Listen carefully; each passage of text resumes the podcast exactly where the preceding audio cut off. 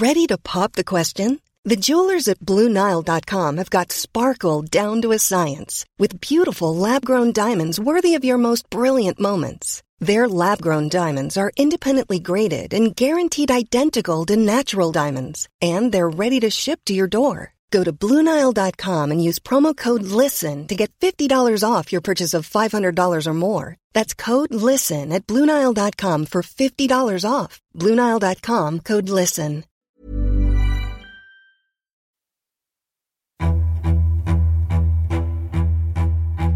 Last time on Three Little Words. I don't even recall them saying I love you to one another. There were some people, you know, hitting up on her. Um, and she seriously thought about it for obvious reasons. I mean, married to your husband, he doesn't touch you for X amount of years. Everybody's human.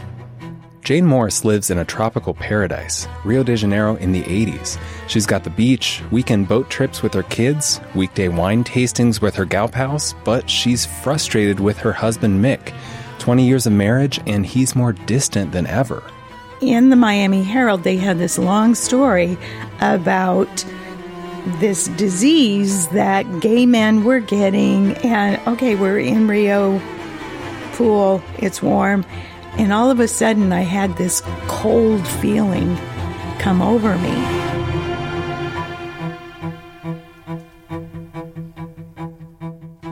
In Brazil, Mick's health starts declining. He's struggling to breathe, gets fatigued. Jane chalks it up to stress and disappointment at work. He just got passed over for a promotion as headmaster of the American School of Rio de Janeiro. So they set their sights across the Atlantic Ocean, the city of Bilbao on Spain's northern coast, where Mick does land the top job. For the entire month of February 1996, the Tampa Bay Times, then called the St. Petersburg Times, devoted page three to the Morse family's experience with AIDS. One short chapter a day for 29 days. Now, those articles have all been republished at tampabay.com along with bonus content. But back then, it was an experiment. To make the important interesting enough so that people will pay attention to it. Roy Peter Clark reported this series a quarter century ago in the mid 90s when an aura of fear surrounded AIDS patients. Almost the way you treat uh, a leper in the Middle Ages. Sure, there were pamphlets on AIDS, scientific studies, but ignorance and misconceptions are tricky things to clear away once they take root. Around this time, Roy appears on a talk radio sports show in Tampa as the first athletes are coming out as HIV positive. A caller proclaims he's boycotting hockey games because of AIDS. They're bleeding, they're sweating. Uh, I'm sitting in the fourth row. What if some of their sweat were to come up and spray on me and and you know and I, I would get infected? And I I said, okay, for me that was like a turning point that was a sign of how irrational people's fears were. Three Little Words becomes Roy's weapon in the crusade against AIDS stigma. He takes 10 minutes to craft a little mission statement. This guides him through writing the not so little 25,000 words to come. I want to tell a human story, not just about AIDS, but of the deeply human themes of life, love, death, sorrow, hope, compassion, family, and community.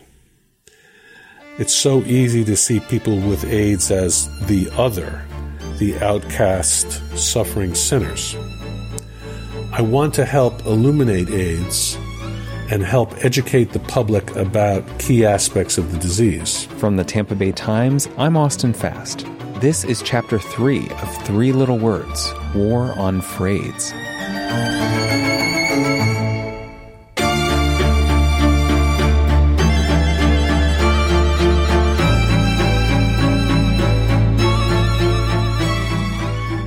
For the Morse's middle child, Megan, leaving Rio de Janeiro is tough. After all, she was born there, and she spent most of her 13 years in Brazil. I made some really good lifelong friends in Brazil, but then I moved to Spain, and it's hard to keep those friendships when you're so far away. So at that time, we would write each other letters because we didn't have anything else. Megan adjusts in Spain. The private American school of Bilbao is smaller than in Rio, so her dad ends up as her Latin teacher too. I felt like I had to do really well in his class. so I made sure to, to do my homework and pay attention and get A's. And then the very last semester, I kind of started slipping. And I think instead of an A plus, I got like an A minus. And he wrote on my little report, he said, Oh, your grades are slipping a little, huh, Megsky? He would call me Megsky. Dad enjoys being boss, Megan writes in the cheery Christmas letter the Morses send out from Spain that year. David's playing soccer at Eckerd College in St. Petersburg, Florida. Megan is almost fluent in Spanish. Younger daughter Erin is taking tennis lessons. Jane's attending art classes, and Mick loves weekend trips. So we could go into France. And then, of course, living in Spain, there's all these cool little towns and villages. And we were probably about five hours from Madrid. So we would go to Madrid sometimes and just all over.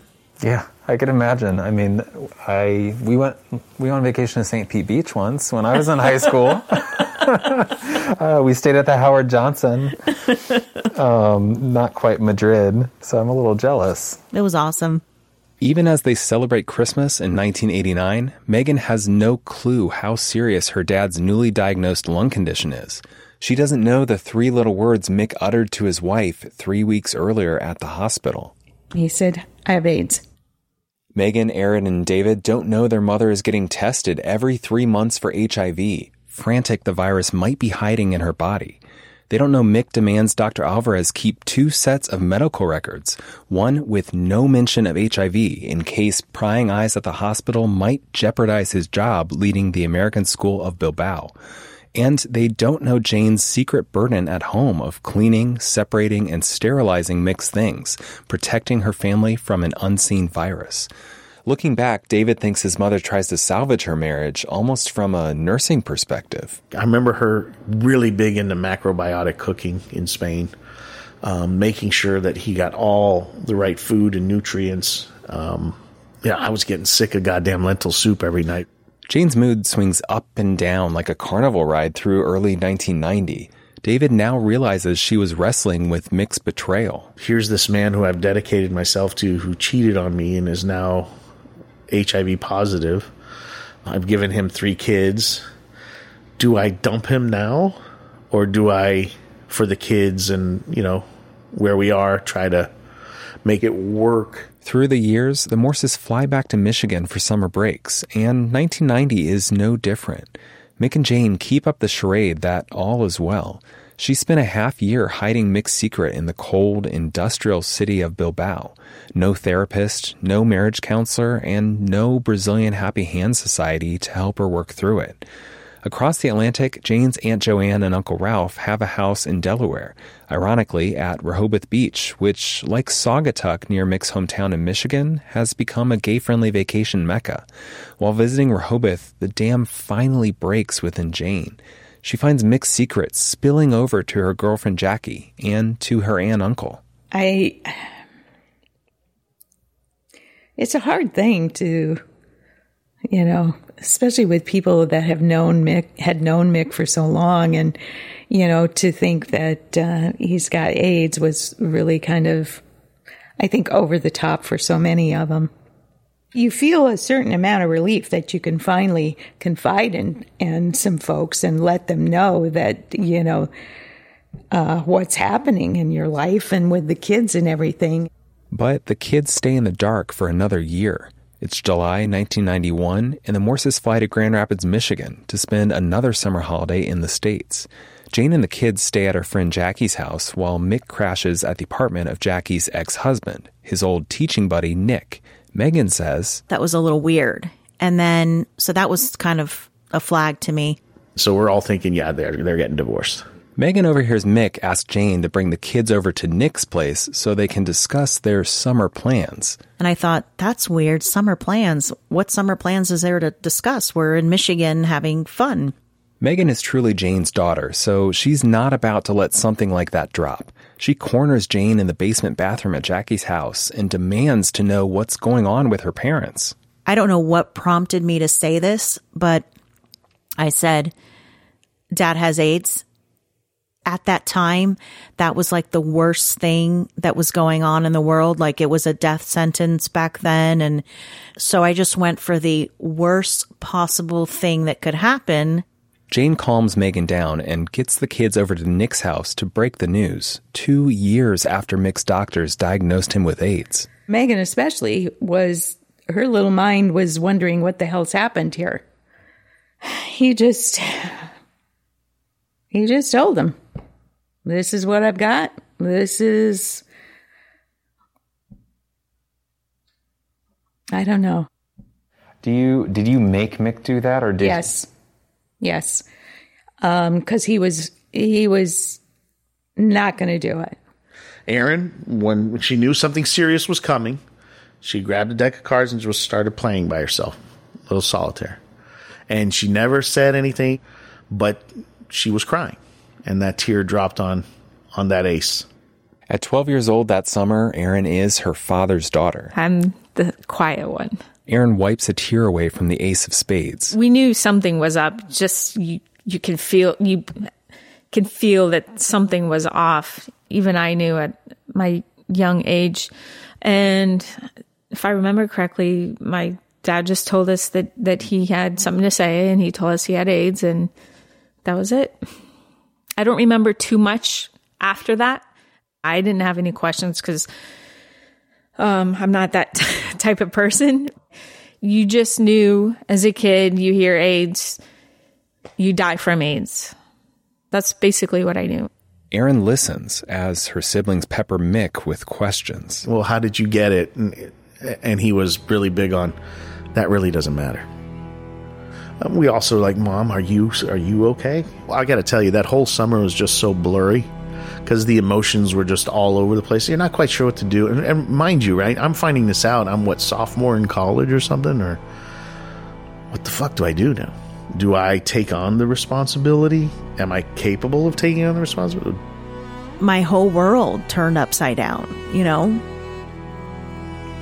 I was just in a daze.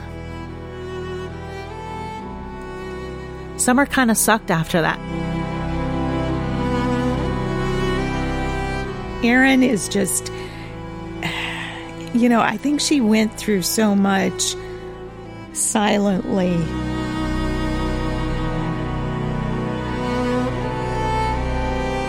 Do you carry baggage? Some of us carry a suitcase, some of us carry an entire Samsonite luggage set. But we survive. You do what you can.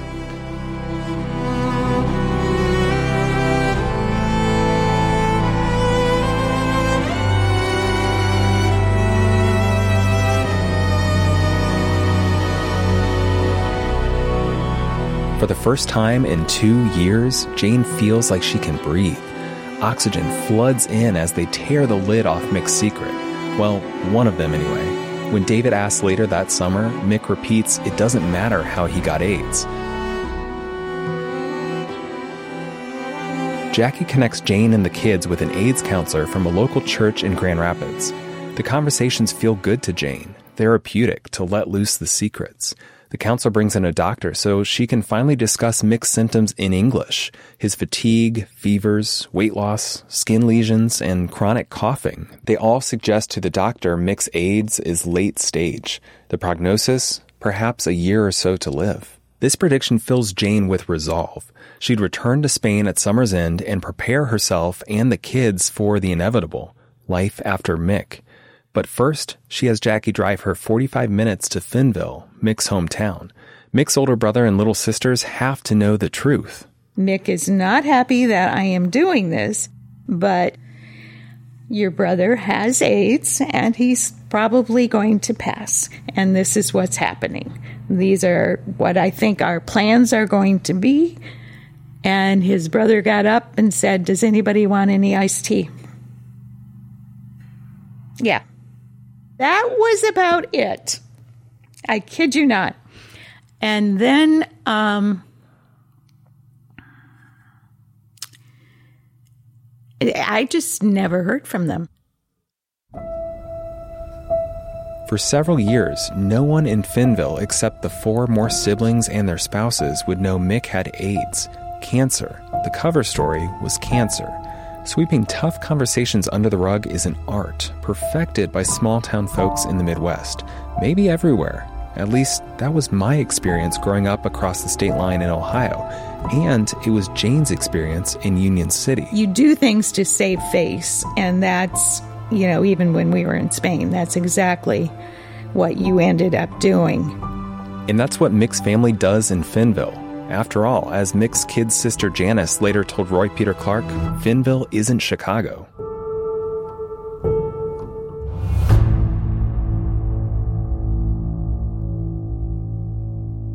Don't go away. Three little words will be right back. My mom is probably one of, one, if not the strongest woman I know. Um, I think she has the biggest heart. She's kind, giving, beautiful. Makes me choke up. Aw. Do you need to get some tissues? I'm no, looking- I'm fine. Aw. You love your mom. I do. My husband, he's like, I have never met a family where you got your siblings, you guys are so close. Like, I will talk to my sister, my brother sometimes three times a day. The four of us just have this bond. And I think it's a lot of it's because we experienced this adventure together where we lived overseas and then we lost our, you know, our dad and nobody knows what we went through except us. So I think because of that, we just have this amazing bond. After this tumultuous summer in Michigan, the Morses head back to Spain. But now the kids pick up the AIDS charade too. Megan worries her classmates will ask about her father's shocking weight loss. Over 30 pounds now gone from his once athletic frame. He would sit on the teacher's desk, and I remember his leg was like so skinny. There's one thing to be thin. This was like really looking a little skeletal almost. We all have our own ways of coping with adversity. Mick's is to attack his work with even more vigor. That was just Mick, you know, very much involved in his work. And if he said he was going to do something, he was going to do it. And, you know, it's that Midwestern, yay, yay, go, go determination. Back in that day, that's what you did. You, if you committed yourself to something, you're going to do it. Jane tries to convince Mick to take medical leave and return to the States, but that'd mean publicly admitting what he could barely discuss with his own wife and children. Let people think what they may of his haggard appearance. Mick wants his secret buried with him. A friend encourages her to divorce Mick, but Jane doesn't see the point. She's already stowed her wedding ring in a jewelry box, and that doctor said Mick doesn't have much time. She starts looking for the next step. Michigan is out of the question. I, I did not want cold weather for one thing, and I didn't want the, oh, poor Jane. Then, Jane's Aunt Joanne and Uncle Ralph buy a little place in St. Petersburg. Her son David's already at college along Tampa Bay's waterfront. He'd come on a soccer scholarship, attracted because the beaches and weather felt familiar, like Brazil. Jane sees her chance to start over. So my mom left with the girls, and when my Aunt Joanne was there with my Uncle Ralph across the street from Eckerd, and I'm at Eckerd, it was a no brainer. My dad, Mick, was going to die, and he was not willing to do anything and and basically admit to the fact that he was so sick and was going to die. Mick and Jane come up with the perfect cover story for their split. You see, the American school in Mobile only goes up to the 10th grade. Jane has to take the girls to the U.S. so Megan can continue into her junior year of high school. If anyone asks, Mick's just staying behind to finish out his contract. I didn't bash their father. I didn't, you know, he was their father. He loved them unconditionally. He was an excellent father and provider. I think I told you that earlier. But, um, you know, after going through finding out about all of that with Mick, it was like, you know, you could have said, oh, your dad this, your dad that. I never did.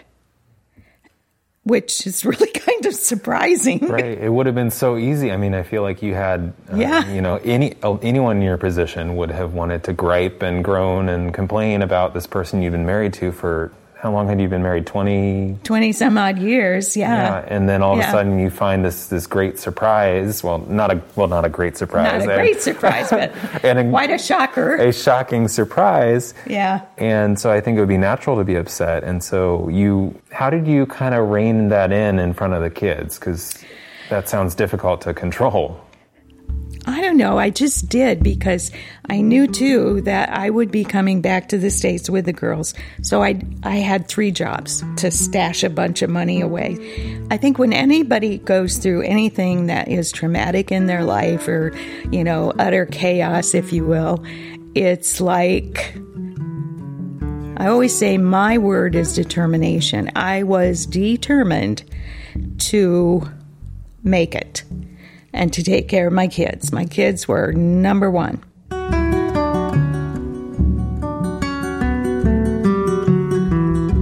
Through his reporting, Roy Peter Clark finds what Jane and Mick had in common was the word denial, which is to say, Mick was until the day he died, um, he denied any possible rational scientific source of, of how he got the disease. And she was in denial about her health.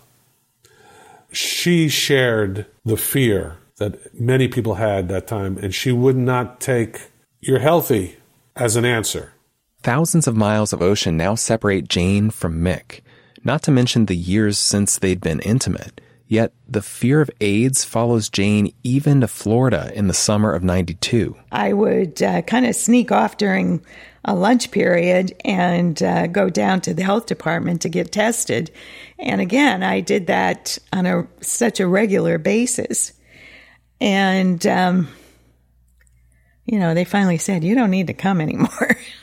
Jane left college at 19 to marry Mick. She wasn't simply. the dona de casa, What's that mean?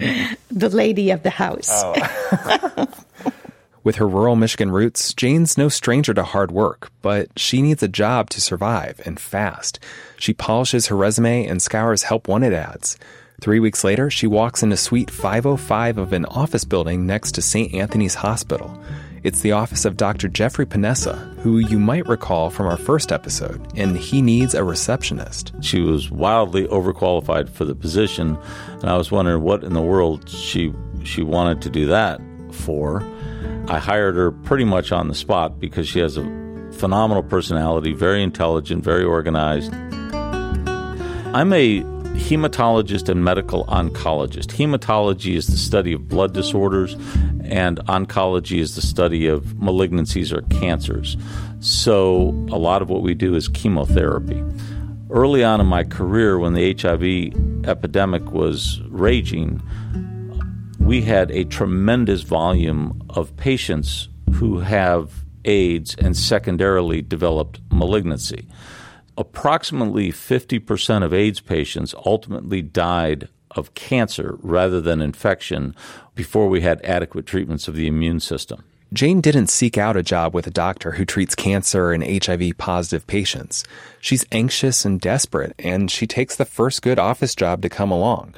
But she keeps the personal connection to herself. She never told me exactly why she wanted the job. She just recently had relocated to the area and needed a job, and that's where we left it. She never seemed to have a bad day at work. It was always, oh, poor Mrs. So and so or poor Mr. Such and such, but never about herself. And frankly, Jane's number one overwhelming attribute to a fault is remarkable empathy. She is the most empathetic person I have ever met. And that quality serves Jane well as she settles in at Dr. Paonessa's office. One room there is lined with tan recliners, a TV watcher's paradise, Roy Peter Clark writes. But the IV connectors belie a more sinister purpose. This is where the chemo patients come in for their harsh treatments. Jane greets the cancer and AIDS patients as they enter the office. She'll crack a joke or flirt just a bit to make them feel relaxed and secure. Like family. Jane and her coworker Carol Ann developed support groups for patients and sessions for family members, groups for those in remission. After decades practicing medicine, Dr. Paonessa says maintaining some degree of separation is essential. If I see 20 or 30 patients a day, I'm jumping into 20 or 30 hurricanes uh, that these people, it's the worst thing typically they've ever faced in their entire life. And you want to be effective, you want to be empathetic, but you have to be rational and you have to be unemotional in your decision making. I'm a Scorpio, and we're quite emotional. We'll forgive, but we don't forget. Even as her own heart aches over Mick, Jane helps patients express their own fears and worries. Perhaps she sees in other people's suffering a way to deal with her own betrayal. When I came to Florida, it was like I didn't have any friends. I didn't have a job. I wasn't sure how I was going to survive. Even though I haven't had cancer, I knew where they were coming from, from wondering how you're going to live. You know, who's going to pay the rent? How are you going to pay the rent? How are you going to take care of your kids? All of that. But she finds her niche and she thrives. Then, one day at Dr. Paonessa's office, a young clerk is helping a patient fill out paperwork. The patient excuses himself to the restroom before leaving.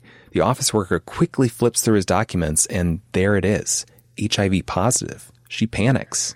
She put this sign on the door. The clerk's warning, scrawled on a piece of paper, is someone with AIDS just used this bathroom. She came and told me, now be sure to tell everybody not to use that bathroom because this person who we know has AIDS has used it.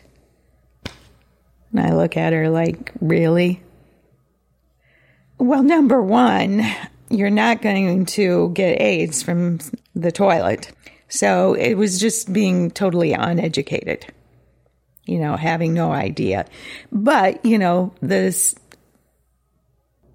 you know, the same thing with me. It was like in the beginning, if you don't know what you're dealing with, if you can educate yourself about AIDS, if you can educate yourself about any disease that you may have or anything, then you go and you educate yourself about it. Obviously, information on AIDS was harder to come by in the 90s. The World Wide Web was in its infancy. Remember how hard Jane worked? She scoured newspaper stands daily in Spain, looking for any illuminating details. But scientists knew even then. The scientific data is overwhelming that, in fact, AIDS cannot be transmitted by casual contact. You might recognize that voice. It's Dr. Anthony Fauci, long before coronavirus briefings made him a household name in 2020. As director of the National Institute of Allergy and Infectious Diseases since 1984, he's advised six presidents on HIV and AIDS issues. Here, at a lecture late in 1984, Dr. Fauci shares early research findings with healthcare workers at the National Institutes of Health. In other words, a waiter, someone in the elevator, someone sneezing on you or even someone embracing you or hugging you or holding your hand is not going to transmit AIDS. So the fear of individuals who either have AIDS or at risk group for AIDS transmitting, transmitting AIDS is a understandable fear, but really might translate into uh, uncalled for discrimination. Remember, this is Fauci speaking in 1984, yet fear and misconceptions around AIDS persist for years. Almost a decade later, Jane's colleague sticks that warning sign on a bathroom door in a doctor's office, a place where patients would expect understanding and empathy. Dr. Paonessa suspended that employee for a week and counseled her on better practices. We had very little tolerance for that type of discrimination because these people were truly desperately ill and we were doing what you're supposed to be doing as a physician. We were treating all that came because there was this panic that ensued that all these people were dying and they were dying fairly quickly.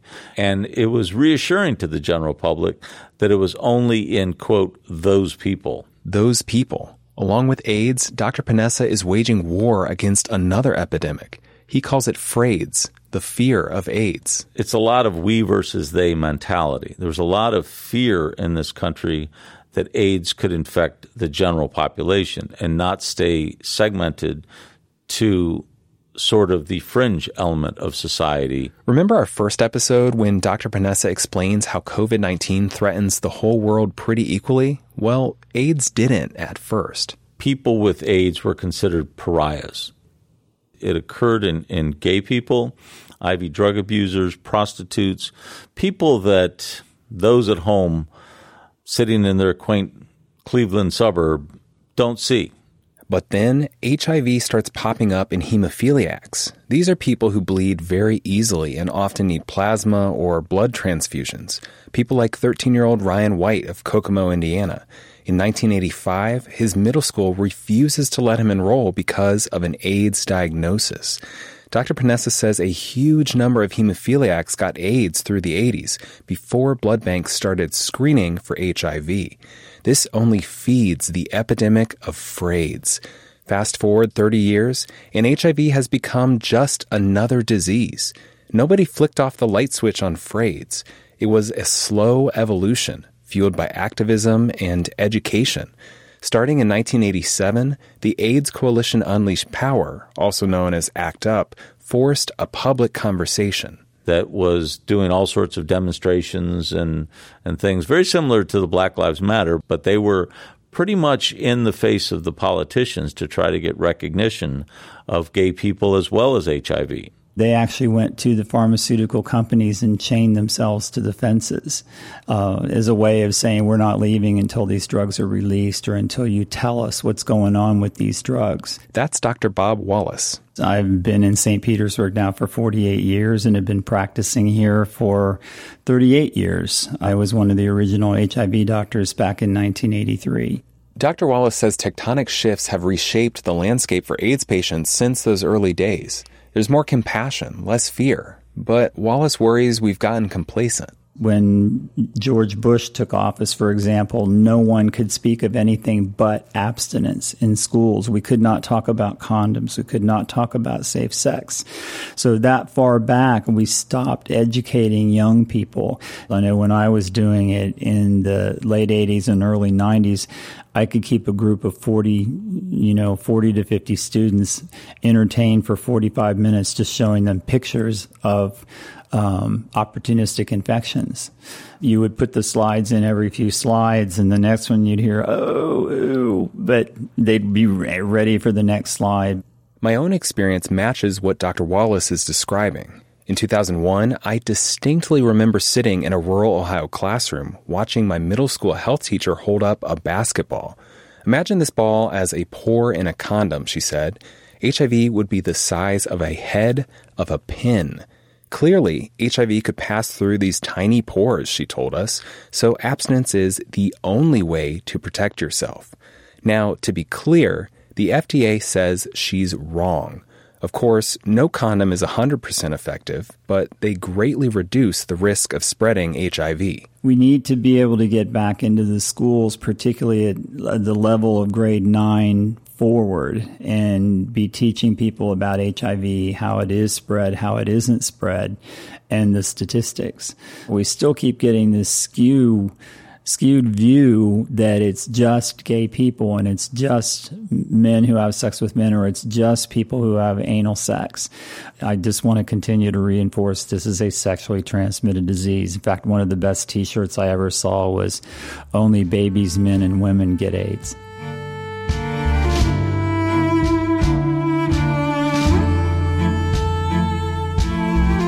Winter has come to St. Petersburg, or as much winter as ever comes to Florida. Jane writes in her journal that Mick visited for Christmas 1992 looking thinner and slouched, walking slowly. She's relieved when he heads back to Spain after New Year's. On a Sunday afternoon, six weeks later, Jane takes laundry over to Aunt Joanne and Uncle Ralph's house. Her son David's about to join them. We were all going to meet and have dinner together or something. I pulled up to my aunt's house, and there's this old man in the car in front of my aunt's driveway. So I came in and I said, Aunt Joanne, there's an old man like in front of your house. Like, is are you expecting someone or he can't open the door because he's just so tired and weak. Jane watches from the driveway as david runs out to help this stranger. I'm looking and i'm thinking who's that old man getting out of the car? Was mick. Didn't recognize him on the next episode of Three Little Words. We all kind of got shocked with, you know, we we learned a year or so ago that he was sick. Now he's not going anywhere. He's not doing too well. He's not even paying attention to the Michigan basketball game. And if he wasn't watching the Michigan basketball game, he was like, like he's not enjoying life anymore. I remember walking into the apartment and I just had this weird feeling the rain and the thundering and the storm, and I knew my dad was on his last leg.